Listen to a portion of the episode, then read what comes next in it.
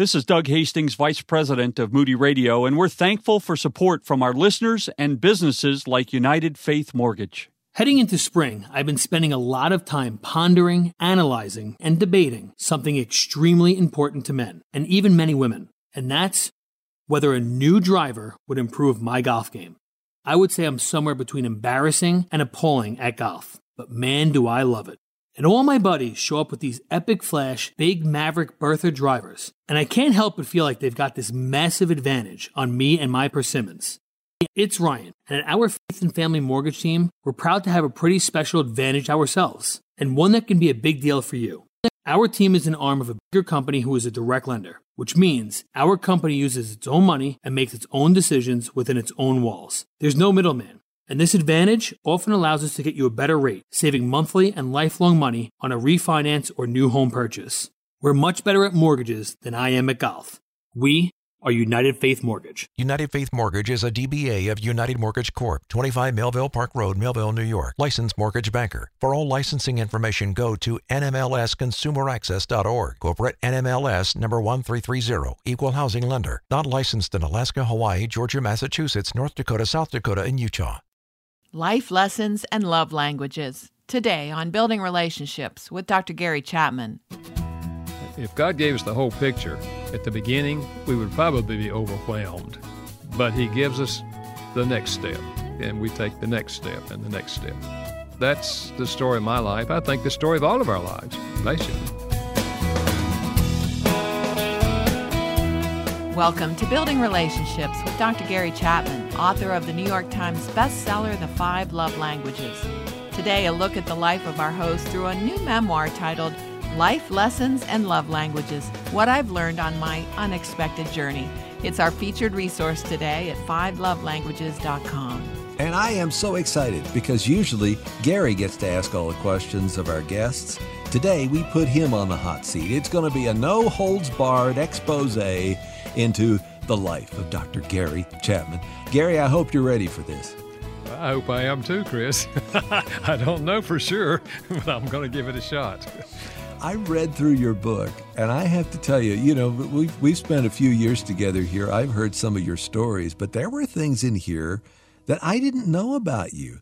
Again, the title is Life Lessons in Love Languages What I've Learned on My Unexpected Journey. Was that your idea for the title?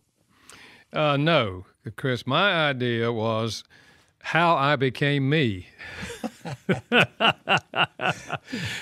the publishers decided uh, on the title that you presently have. But I, I like the title. Yeah, life lessons because that's what the book's about, and love languages. And I think the reason they wanted to put love languages in the title is because they thought, you know, a lot of people have heard love languages, but they don't know got to Gary Chapman. So we're going right. to tie the two together here yes. Well, and I like the life lessons too because it's not just here's what happened to me in my life, you know, here's what happened here at age when I was born and what happened to my family and where we it's what you took away from that, especially as you looked in the rearview mirror of your life, right?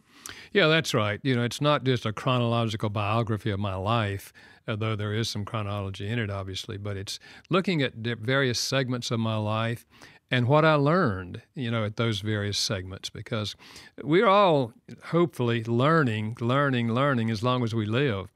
And my hope is that some of the lessons I learned, both in the hard things in my life as well as the more pleasant things, will help other people, you know, learn learn some lessons similar to these. Yeah. As I read it, what I I was really energized by the way that you know it's it's very simple. A guy like me can read it. You know, it's it's just put forward in a simple way, but uh, simple sometimes can be the most profound thing. I wonder as you look back on your life. Um, you're sharing things here that a lot of people never tell about themselves. And I, I wonder why you think many hold back and what they're missing from not sharing? Well, I think there are probably different motivations why people do that. And one of my hopes is that this book will encourage other older adults to think in terms of recording some of their life story. You know, even even if you never get it published, uh, it, it's going to impact your children and your grandchildren and your great grandchildren. And I think that uh, young people have a lot to learn from parents and grandparents, but often the young people don't even know how to ask the questions. But if you write down some of the things you've experienced, the good and the bad, uh, maybe you can help them. They can come to emulate some of the positive things and avoid some of your pitfalls. So, yes. you know, that's that's my attitude: is share reality, you know, on, on your life. And yes, uh, there are things that maybe you're ashamed of. All of us, we wish we hadn't done that. But if we learn from them, uh, then God uses even our failures. Yes. How many times have you heard a eulogy about somebody and you've said, "I never knew that about them"? You know, I never. Yeah. Uh, and and not just the you know the bad stuff or the the little things that they did that uh, you know they didn't tell anybody because they were ashamed of, but just some of these little tidbits of their lives. I think that that a lot of people, you know, how much better would it be not to hear it in a eulogy, but you telling your children or your grandchildren uh, so if you go to the website, fivelovelanguages.com, you'll see our featured resource today by Dr. Gary Chapman Life Lessons in Love Languages What I've Learned on My Unexpected Journey. One of the first places I want to go, though, is, is to your childhood where you grew up. Because there was a time when you moved from North Carolina to Syracuse and then you came back. But paint a, a picture of us in our minds of that small town that you grew up in. What was that like? Yeah, the town was named China Grove, uh, not the one the Doobie Brothers sang about, but a real town, China Grove, named for the Chinaberry tree. Okay, it was very logical, and there were groves of them. So, yeah, uh, yeah, I grew up there in that small town, actually right outside the small town, to be honest with you. But during the Second World War, uh, if you worked in a defense plant, you would not be conscripted into the military. And my dad's brother had moved to Syracuse, New York, and was working in a steel mill there. And uh, my dad thought, man, I'd rather work in a steel mill than to get shot at, you know, in the war. so he moved our family, which was just me and my sister and my mother, to Syracuse, New York. And uh, we were there for 18 months. My only vivid memory was the snow was higher than I was. Of course, I was just young, you know, I was five, six years old. But after 18 months and two winters, my dad decided he'd rather be in the military than to live in Syracuse. Now, I'm sorry for you folks who live in Syracuse, but that was his conclusion, okay? and he moved us back to North Carolina and he joined the Navy. So, yeah, and so the next three years, mom was our caregiver and we yeah. got letters from dad. So, yeah, a lot of, a lot of good memories there. You remember those letters, and, and he got packs of letters because of the, the way that the mail went uh, as he was on the, on the naval ship. But you remember her opening those up and reading them to you. Yeah, mom would write him almost every day. And as you said, sometimes he'd get bundles of letters because there wasn't daily mail delivery on the ship. Uh, and he'd write mom pretty regularly, and mom would get my sister and I, and just, she'd just read them out loud to us. And then at the end of the letter, almost always, he would tell us, you know, uh, give your mom a big hug for me and be sure that you obey her. Hmm. You know, he was quoting the Bible to us. I didn't know it was the Bible, but. uh, now, the, the interesting thing about him was that he wasn't really a believer when the two of them got married, and your mom was, right? Yeah, he, uh, mom was a Christian and a regular churchgoer. And when they started dating, uh, after a while, uh, he started going to church with her. But they were not Christians when they got married. And I, I said to mother later, because years later, when my mother was, I guess, in her 90s, early 90s, I sat down with her and for two hours asked her questions and I recorded her answers. And uh, one of the things that I asked her, I said, Now, mom, that wasn't very wise. You, you married dad and he was not a Christian. And she said, I know, but God took care of that. And what she meant was, two years after they were married, my dad became a Christian. And when he became a Christian, he was all in. Hmm. So God did take care of it. I still don't recommend people marrying a non Christian. but obviously, in that case, God did take care of it. There's a story about the China berries that you were using a slingshot and and shooting at other kids in the neighborhood and they were shooting back, right? Yeah, we used to have war, you know. We, we called it war with China berries. Everybody had a slingshot, and uh, we would uh, hang behind trees and step out enough to shoot the china berry. And the china berry is about the size of a marble and almost as hard as a marble. And we would shoot each other. And if you hit them, they had to die. You know, had to fall down and die. so we were trying to see who who could be yes, who would be standing at the end of the war. And uh, but one day I shot a young guy. His name was Mickey, and I shot him and it hit him in the eye. And he mm. just raced home, you know, crying and screaming. And, and his older sister, when she found out what happened, she came out the back door and I mean, she declared war on us. and she said all of us, There will be no more China Berry wars. You hear that? No more China Berry wars. And of course, I felt badly, and all my friends felt badly. We didn't want to hurt each other. We know we were just playing. And I guess that's probably the first time I realized that if if you are doing something that you think is fun, but it hurts other people, it ceases to be fun. Yes. So you know that's that's a good lesson to learn, and I'm glad I learned it early in my childhood.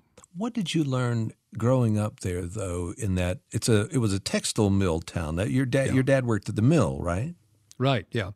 He worked on the third shift, which means he went to work at 11 o'clock at night and got off at 7 o'clock in the morning. And uh, then he would come home and uh, he would sleep during the daytime. And then about three o'clock in the afternoon, he would get up out of bed. And so, and he did that. He chose that, that on purpose so that in the afternoon, he could be with me and my sister and uh, spend time with us with our homework when we needed it. And then in the summer and springtime, we would work in the garden with him. Looking back on it, I didn't realize it at the time, but looking back on it, uh, I've always appreciated the fact that my father chose that shift because in the textile mills, the first shift, which is seven in the morning to three in the afternoon, everybody wanted the first shift. You know, that's ideal work hours. And so he couldn't get on the first shift. It was an option of whether he had to work on the second shift, you know, which goes to work in three o'clock in the afternoon and works till 11 o'clock at night. He would, we would never have seen him. Mm-hmm. And so that's why he chose the third shift. And so I've always appreciated that about him. So you grew up then, your your formative years and the things that you remember about your dad in the war in the in the 1940s basically, right? Yes, absolutely. I was born in 1938, so I was a child through the 40s. And do you remember seeing your first television? I do. It was at my neighbor's house. My uncle and aunt lived next door to us, and uh, they got the first television on our street. And so I was over there, and they were showing me this, this television thing, and we were seeing people in other places around the country. And I couldn't believe it. We look in the screen and see these people in New York and, and in Charlotte and wherever. I remember I was rather blown away with the whole idea. Yes. Uh, my family didn't get, did not get a television for a couple of years later. Uh, but uh, yeah, television was big in those days. Actually, it did not impact my life very much because by the time television was coming along, I was getting older and getting ready to go off to college. Yeah. What do you think would have happened to you? Uh, what would be different in your life if you grew up at a time when there were computers and smartphones and everything, all of the screens that we have today? I've often wondered that, Chris. How would that have affected my life? How would I have been different? And that's the question I'm asking also about to young families today who have children at home in a screen driven world. Uh, in fact, you know, I wrote a book about that mm. with Arlene Pellicane. Uh, you know, are we going to allow screens to control the lives of our children? Or are we going to use screens in a positive way, but not let them become addicted to screens? Well, there's no way to predict, Chris, uh, what my, how my life would have been different had I been raised in this generation with all the technology that we have. But I do think that it, parents need to be thinking about it. Yeah. You know, how is technology affecting my children? What lessons are they learning? What morals are they learning? You know, and, and if they're playing video games all the time, uh, research indicates they will become addicted to video games and likely still be doing that when they're 24 and 25. You know, so a lot of things to think about and reflect along those lines. You write about uh, coming home every day from school, having a snack, doing your homework, doing your chores. You and your sister would listen to the radio uh, because the, the TV wasn't there. And you've mentioned some of the, the radio programs that you listened to. But there was a structure to your life. There was there were these things that were put in place that you just did every day, and that's one of the reasons why I think you say now the children of today, even though it's wildly different, they need structure.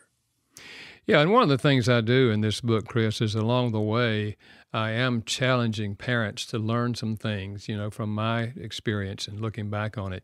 And we know today, all the research indicates that children thrive on structure. You know, when there's a time to eat and there's a time to read and there's a time to do homework and there's a time to watch a TV program and there's a time to do physical exercise and there's a time to play in the backyard. And, you know, when a child's life is structured much more emotional stability in a child. And they will also tend to develop more social skills and also educational skills of concentration, that sort of thing. So, yeah, I think the more parents can do to structure uh, the lives of children, uh, they're doing their child a great service. Were you ever afraid of anything as a child? The only thing I remember, Chris, that maybe was a little fearful for me was when the sirens would go off in the Second World War uh, I, I, think they were mostly just kind of warnings or uh, tests, you know, so that everybody would know if there was a problem, you you supposed to find a safe place. Uh, and I, I, vaguely remember that, but it I don't remember it being super stressful for me or being afraid. But uh, I do have that memory that the possibility of something could happen that would be really really bad, and we would all need to hide. Hmm. Were there teachers who gave you guidance as you grew up? Uh, yes, uh, one of them gave me guidance by giving me a spanking. Now that would be outlawed today. oh, let me tell me who is she? I want to call her. I don't even remember why she spanked me, but I never forgot the spanking. You know. that was Mrs. Coffee, right? Mrs. Coffee in the fifth grade. That's right. fifth grade. Oh, I can't imagine Gary Chapman in the fifth grade, but there you were. there I was getting a spanking. Wow. And the thing is, when I got home, uh, my mom gave me another spanking. I don't know how she found out now, looking back on it, but at any rate, uh, yeah, there were uh, some teachers that uh, had a significant impact on my life. And really, the one that had the greatest significant impact was my Bible teacher. Hmm. Now, I was in a public high school, and Bible was taught in the public high school. Wow. Old Testament survey and New Testament survey the teacher of that class, in addition to what I was learning out of the scriptures, she was the one who mentioned in classroom one day something about D.L. Moody and Moody Bible Institute, of which I had never heard. And it was that mention of that that eventually led to my going to Moody Bible Institute. So she had a tremendous impact on my life. Then talk about your your coming to faith. At what age did you see? Did you start to understand the truth about God and you and the gospel? You know, Chris, it was at the age of ten, and it was very dramatic. Sometimes people wonder whether children at that age can really, uh, you know, have a genuine response to Christ. It was very real for me. Uh, I was sitting in church on a Sunday night, and the pastor preached, and we were in church always, every Sunday morning and every Sunday night. I knew the Bible stories and all of that. That night, I keenly became aware that I had never invited Christ into my life. I was not a Christian. And I really sensed God calling me to turn my life over to Him. And the pastor gave an invitation at the end of the service and asked people to come forward if they wanted to receive Christ. I wanted to go, but I, I was really ashamed to go because I thought, these people think I'm already a Christian, you know, and I just wrestled with that and I didn't go forward. And I walked out that night really feeling badly because I knew that God had called me to do something, you know, and give my life to Him. And I didn't do it. And in my mind, I said, Well, I'll do that next Sunday night. Well, next Sunday night, I was in church. I didn't have any sense like I'd had the week before. I didn't sense that God was calling me that night. I mean, it was just, there were no emotions at all. There was no thought at all. And I went home that night and I thought, did I miss my chance? You know, did I miss my chance? God called me and I didn't respond. And I, I really, I felt it through the week and thought about it several times. And the next Sunday night, I was back in church. And that night, I felt the same thing inside. I had the same impression on my mind. You need to give your life to Christ. You need to accept Him as your Savior. And I almost ran to the front of the church that night and gave my life to Christ. Now, you know, I, I did not, Chris, obviously understand all the theological things and how what that really meant totally uh, and what it was going to mean in my life, but it was real. You know, I gave my life to Christ. I accepted the fact that He paid my penalty on the cross, and I accepted His forgiveness. It's the greatest decision I ever made because it impacted everything else in my life. So, you know, no question in my mind, children can genuinely become followers of Christ at an early age. And if they're exposed to the truth and the Holy Spirit touches their hearts, it can be a genuine life changing experience. This is Building Relationships with Dr. Gary Chapman, and we're talking about the new book that Gary has written Life Lessons and Love Languages What I've Learned on My Unexpected Journey. We have it linked at fivelovelanguages.com. Again, go to fivelovelanguages.com. There is so much in here. There are so many lessons from your life.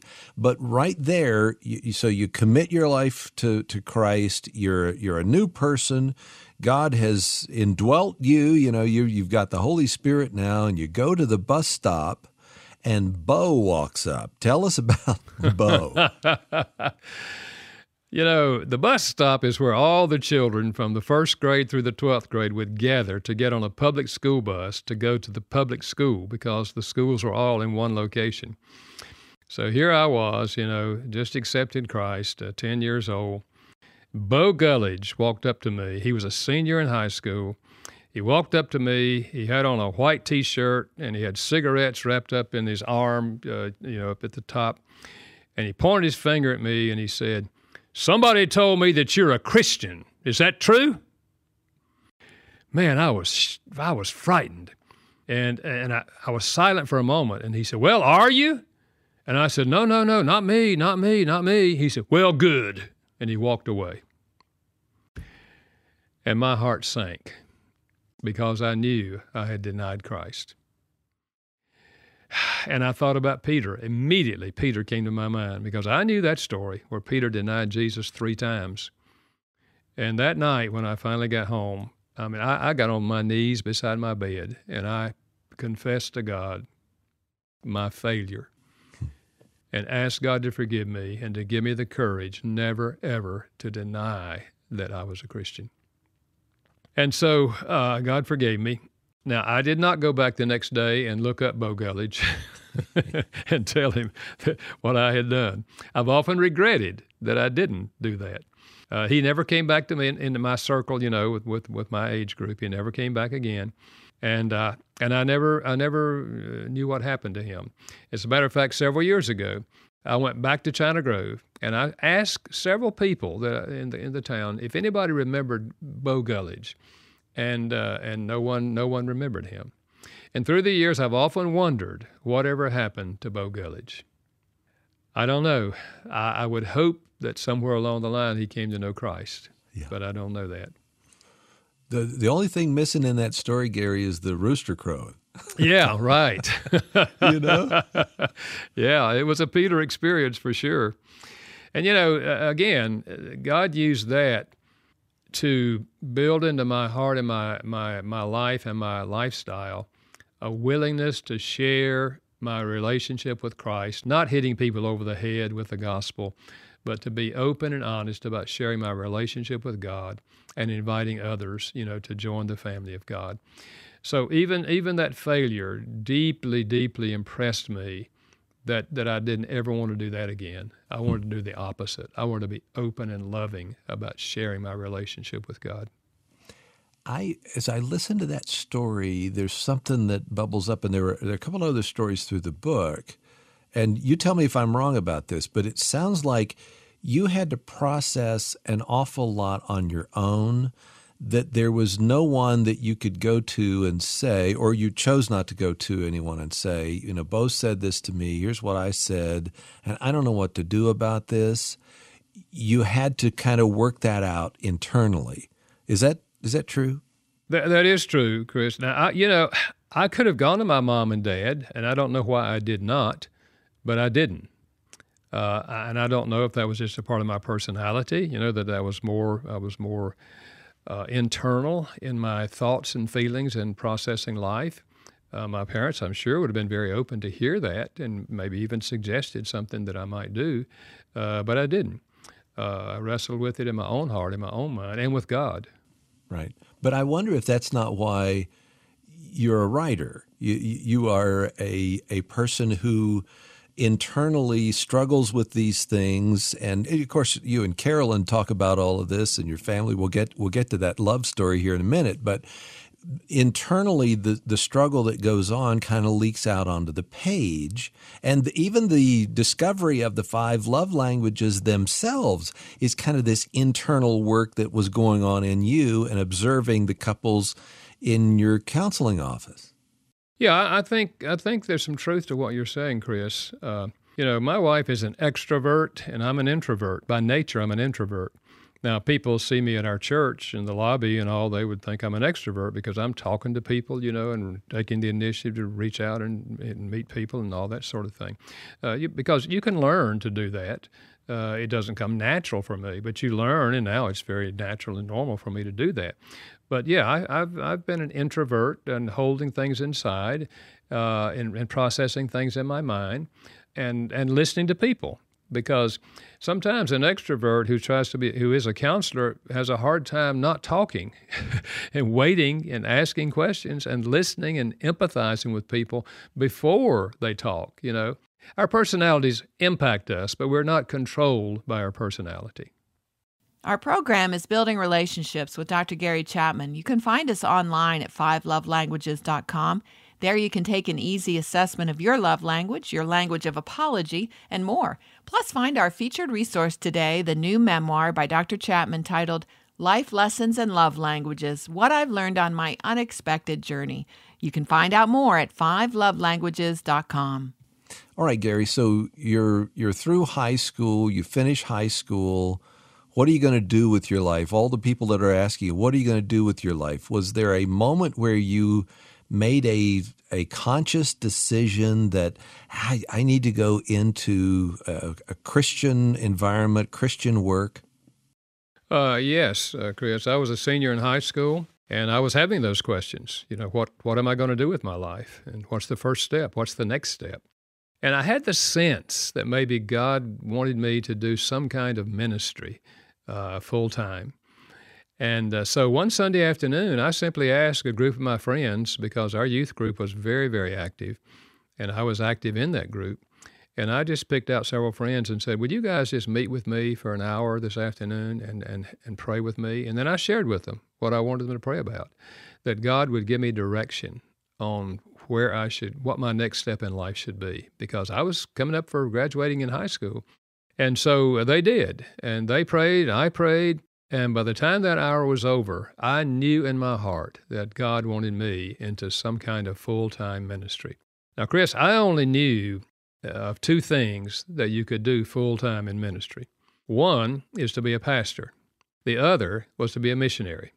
And I visualized missionaries as being in the jungle and I didn't like snakes. so I reasoned in my mind, I think God wants me to be a pastor. Makes sense to me. oh, but that that was my mindset. But I knew that God was leading me uh, into, into into some kind of full time ministry. So yeah, that was a significant turning point in my life because it really gave direction to the rest of my life. Yes. Well, maybe that was one of the things that you were scared of snakes that you didn't mention before. had you run into any snakes there in China Bay? Well, uh, China, yeah, I had seen China snakes. I had seen snakes. Yeah, yeah. I I hadn't been bitten by a snake, but I'd seen them, and I did. I didn't. I didn't like the way they looked. yeah. didn't impress you. Okay, oh. so you've told us a little bit about the the teacher and Moody Bible Institute. Folks, it is so fascinating to read about you getting on a was it a Trailways bus and going from North Carolina all the way to Chicago? Yeah, absolutely. And here's what happened. she mentioned that in class, Moody Bible Institute, and my friend, uh, Jerry Wright, my friend, wrote and got a catalog. Now remember, this was before computers, okay? Right. He wrote and got a catalog. And one day in study hall, I borrowed his catalog and I read the whole thing. And at the end of reading the catalog, I knew in my heart that's where God wanted me to go. Hmm. So I went to my pastor. Uh, well, first of all, I wrote and got a catalog and application forms. And when they came back, I noticed that you had to have a pastor's, uh, you know, endorsement. So I went to my pastor and uh, asked him if he was familiar with Moody Bible Institute. He said, Well, I know it was started by an evangelist, D.L. Moody. Said he was kind of the Billy Graham of his day. And I know it's in Chicago, but I don't know much about it. And I knew that I knew more than he did about the school because I had read the catalog. Uh, and I asked him if he would give me an endorsement. He said, I'd be happy to. So he did, and I was accepted. So, yes, uh, I, I got on a Trailways bus in Salisbury, North Carolina, which was a town about 10 miles north of China Grove, and uh, looked out the window, and my mother and dad were there, and my mother was crying. And uh, I wasn't quite sure why she was crying, but I didn't I didn't dwell on that because if I did, I was afraid I'd start crying. You see, in those days, of course, I knew nothing about the emotions that a parent feels when their child is going off to college. But anyway, I uh, put that aside, and uh, I don't remember much about the bus ride to Chicago.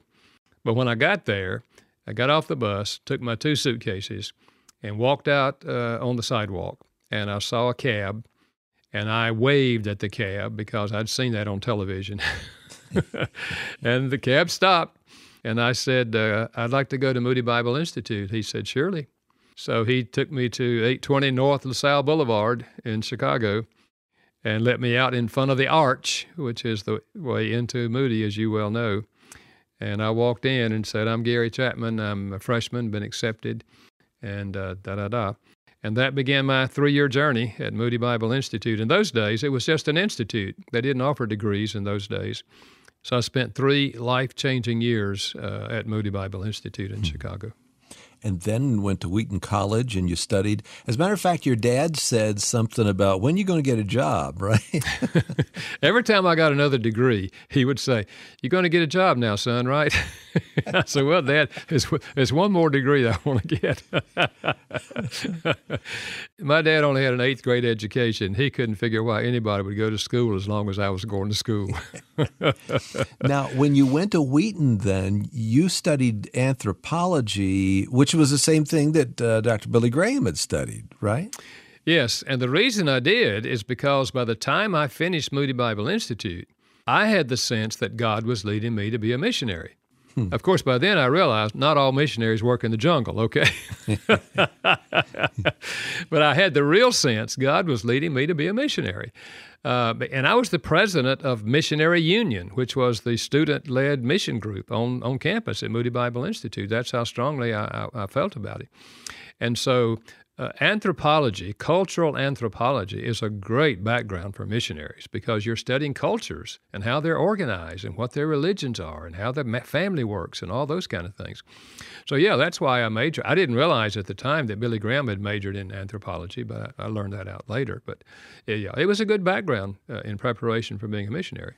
See, all of these dots, though, as as younger people are listening right now and they're asking these questions, how do I how do I become Dr. Gary Chapman? You know, how do I have the five love languages? How do I stay at the same church for 50 years? How do I do all of these things in my life? That was not even on your radar at the time.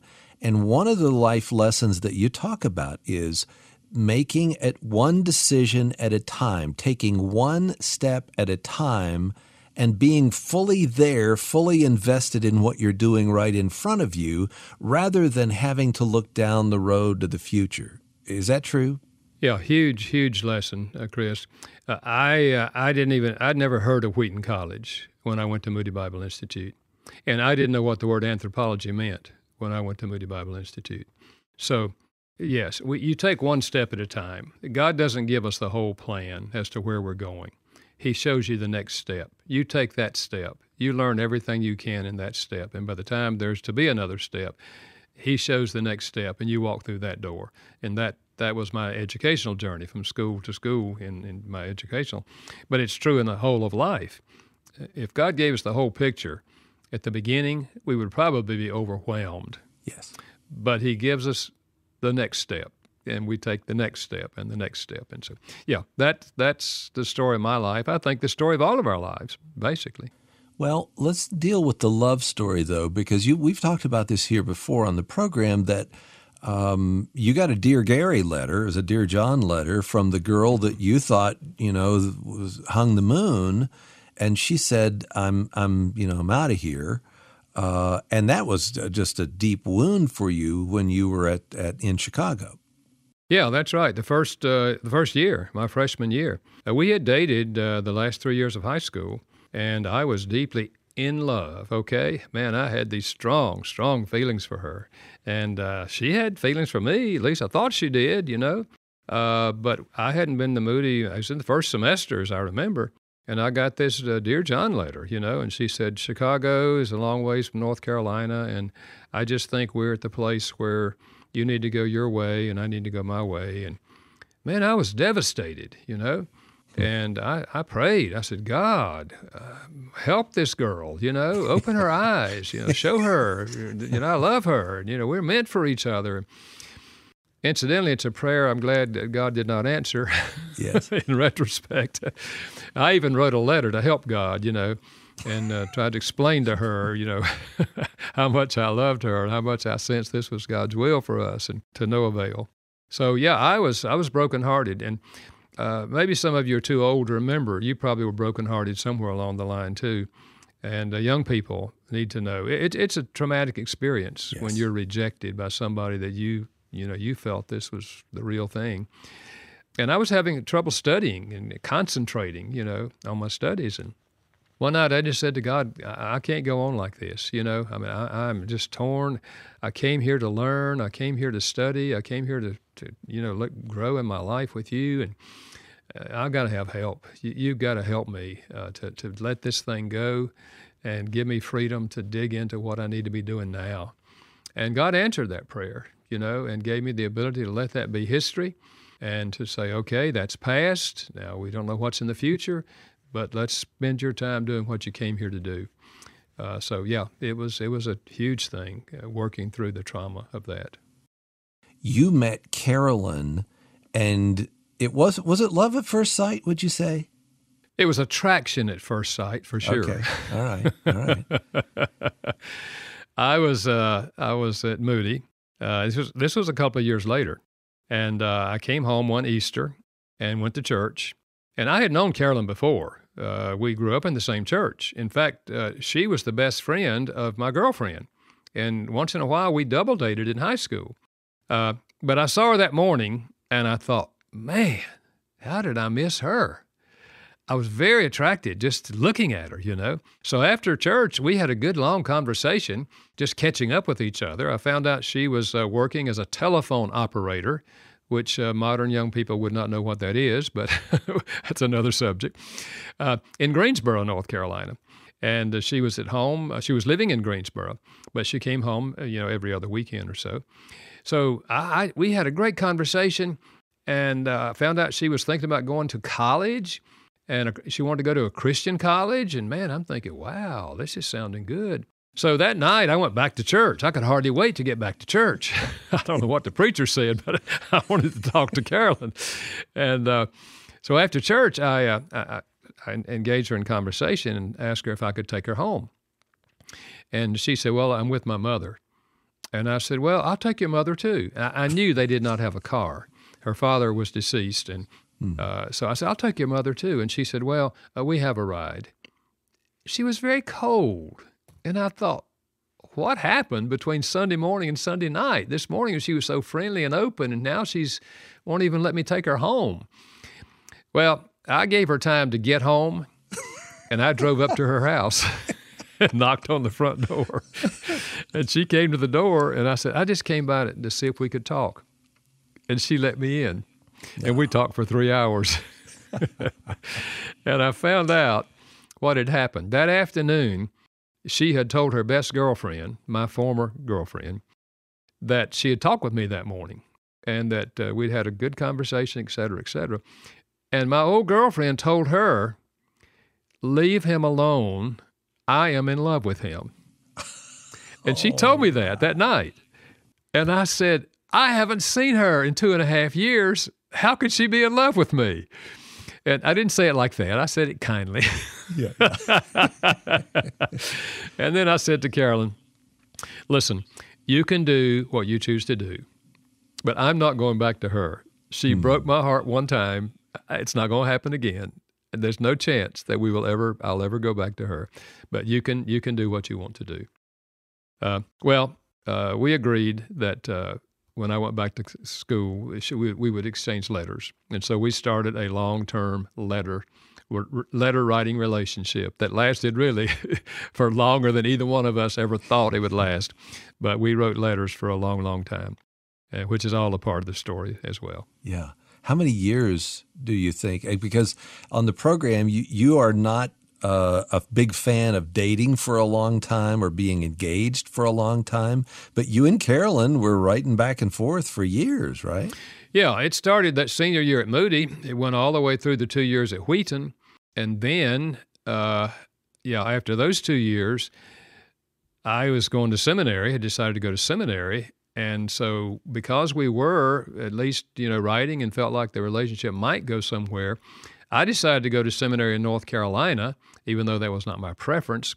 And she agreed to transfer to a college near our home uh, so that on the weekends we could spend time together. Because we realized, you know, we'd had this letter writing relationship for two and a half years, uh, but we hadn't spent any time together or very little time together. So uh, we did that, and every weekend we spent time together. And then it was by the end of that year that we realized, yeah, I mean, we- we're, we're going to get married, you know. So, but uh, a lot of letters. I, I don't, I don't know that either one of us saved all those letters, but they were sure meaningful at the time. Yes, yes, and and we don't know. You know, there's no text then.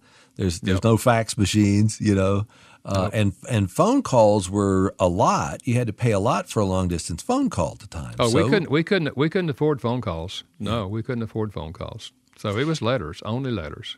You say that you would not be you without Carolyn. What does that mean? Yeah. Well, I, in that section, I look at the impact she has had on my life. And uh, I, I started to say, in spite of all the problems we had in the early days of our marriage, but maybe because of all the problems we had in our marriage, I was greatly impacted by all of that. I, probably would, on the human side, I probably would never have gone into counseling if we had not had all of our problems. But going through all of our problems gave me great empathy for people who are struggling in their marriage.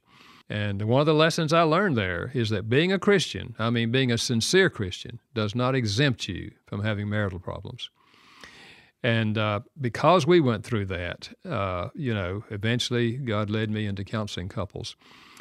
So, uh, not only, however, did she impact me in that way, but she impacted me once we got things together in our marriage.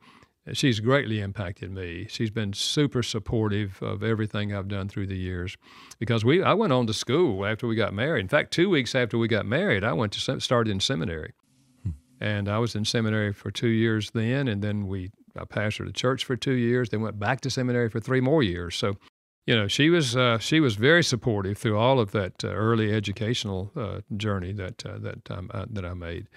I, I guess, Chris, uh, the the one thing in my mind that stands out to show you who Carolyn is and how committed she is to me, and I deal with this in the book, is when cancer came. One morning, uh, she said, uh, "Honey, would you sit down? I want to share something with you." And I sat down, and she said, I talked to the doctor yesterday, and I have uterine cancer. And uh, I'm going to we're going to do surgery next week. And da da da da da. She explained the whole thing to me. And I said, "I- I'm shocked. First of all, I'm shocked. And she said, I didn't tell you last night because I didn't want to interrupt your sleep. And I'm thinking, girl, what, what a girl. And then I said, okay, Carolyn, I'm going to cancel all of my speaking engagements for the next year. And I'm going to be here with you every step of the journey. And she said, You listen to me. You are not going to cancel anything that God has put on your schedule. You're going to do everything that you've scheduled to do. You'll be here when I need you. If you happen to be away and I, I need some help, I have friends who'll be here in five minutes. And I knew that was true because she has many girlfriends. I said, Well, honey, uh, uh, well, let me pray about it. So I, I did pray about it. We talked further about it. And finally, I agreed. Okay, Carolyn, that's what I'll do. And I didn't cancel anything the whole year. And I was there at crucial moments, you know, there for the surgery and all that, went with her to chemo treatments and all that. It was a whole year. And of course, she went through everything. I mean, lost her hair, lost weight, couldn't eat, everything. She calls it her lost year uh, because it was very, very difficult. But that that's who she is. You know, that's that indicates her attitude of support toward me and my ministry. And I know that a lot of pastors uh, don't have that kind of support from their wives. And I, I feel for them. But I do know I would not be me without her. It is such an insightful story to the book. Uh, life lessons and love languages, what I've learned on my unexpected journey. And we haven't even touched on, you know, how the five love languages came about. We've talked about that here before. Uh, could you just tell us, you went to hospice recently and yeah. you met this couple. Can you tell us that story as we close today? Sure. Yeah, I went to hospice. The the man, the husband, was in the hosp- in hospice, and his wife was there. And I walked in the room, and he said, Dr. Chapman, you can help us. He said, uh, We're sitting here planning my funeral. And uh, he said, You can help us. So I took out my pen and pencil and uh, my, my, pen and paper. And I just started asking questions, you know, about things they would think about for the funeral and made notes and all. And, and when we finished all of that, I said, Well, let me, let me pray for you. So I stood up beside his bed and took his uh, left hand. She went on the other side of the bed and took his other hand and I reached across the bed and held her hand. And I prayed for both of them. And I prayed for God's hand upon him and God's will in his life. And I just, you know, I just poured my heart out to God for them. And when I finished praying, uh, I released his hand and I released her hand. But he, re- he held onto her hand and he brought it to his face and he kissed her hand. And when he did, I wept. Tears just flew down my face, rolled down my face. Because I remembered 35 years ago when that couple sat in my office and said to me, We have no hope for our marriage. Too much has happened. It's gone on too long. We have no hope. And the only reason we're here is because a friend of ours told us that we should come and talk to you before we separate. And I said to them what I've said to many couples I'm not going to ask you, do you want to work on your marriage? Because it's pretty obvious to me you've lost the want to. I said, I'm going to ask you, will you work on your marriage? You see, want to is an emotional word. Will is a choice we make. I said, if you will work on your marriage, then I'll meet with you and we'll try some things and we'll see what can happen. And they chose to work on their marriage. They weren't excited. They didn't have any hope. Nine months later, they walked out of my office holding hands and said to me, if, we, if anyone had ever told me that we would have love feelings for each other again and be where we are right now in our marriage, we would never have believed it. Now, here they are, 35 years later, at the end of the road. And I walked out to the car with tears in my eyes. And I said, Oh God, how I wish every couple in the world could come to the end of the journey like this. you know, that's the reward that counselors find in spending hours helping people when you can see that kind of reconciliation over the long haul and see lives and marriages saved. It doesn't always happen, to be sure, but that's what we hope for as pastors and counselors when we deal with people who are struggling. And this book is filled with those kinds of stories. It will warm your heart. It's the best thing I've read all year. Dr. Gary Chapman, Life Lessons and Love Languages What I've Learned on My Unexpected Journey. God bless you, Gary. Thanks for sharing your heart through this book. Well, thank you, Chris. Uh, I, uh, I'm grateful that God uh, brought to my mind all of these things that I could uh, share with others. And my hope is that uh, those who read it are going to find great encouragement for their own journey because God has a plan for all of us.